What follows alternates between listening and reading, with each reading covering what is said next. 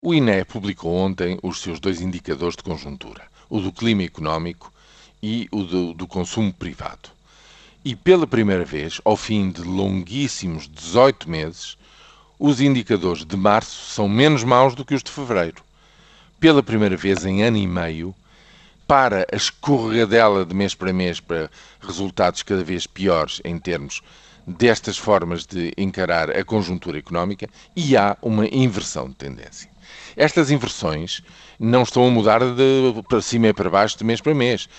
Indicam grandes tendências e estes valores, para mim, na sequência de idêntica viragem que se tinha dado em indicadores do Banco de Portugal, aqui de há, há um ou dois meses esta parte, são o sinal precursor de que já não está tão longe como isso a viragem material em termos de produção económica e de crescimento económico no país.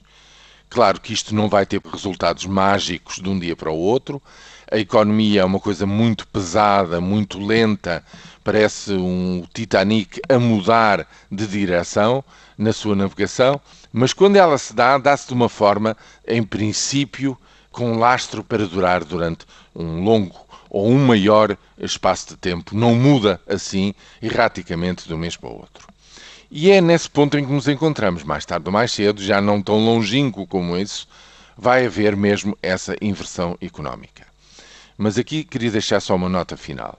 Esta crise está a ser completamente diferente das anteriores. Está a mudar, está a enfraquecer milhares e milhares, centenas de milhares de pessoas deixa-nos bastante uh, mais fracos, modifica drasticamente as relações sociais, as relações laborais. É preciso reinventar, digamos, a política de rendimentos uh, nas empresas, a incorporação de inovação, de ciência e tecnologia, de fatores novos de competitividade para poder crescer de uma forma sustentável num mundo cada vez mais competitivo e difícil. E em relação a tudo isto, eu não ouço no espaço público e muito menos no espaço político dizer grande coisa. Esta, infelizmente, é que é verdade.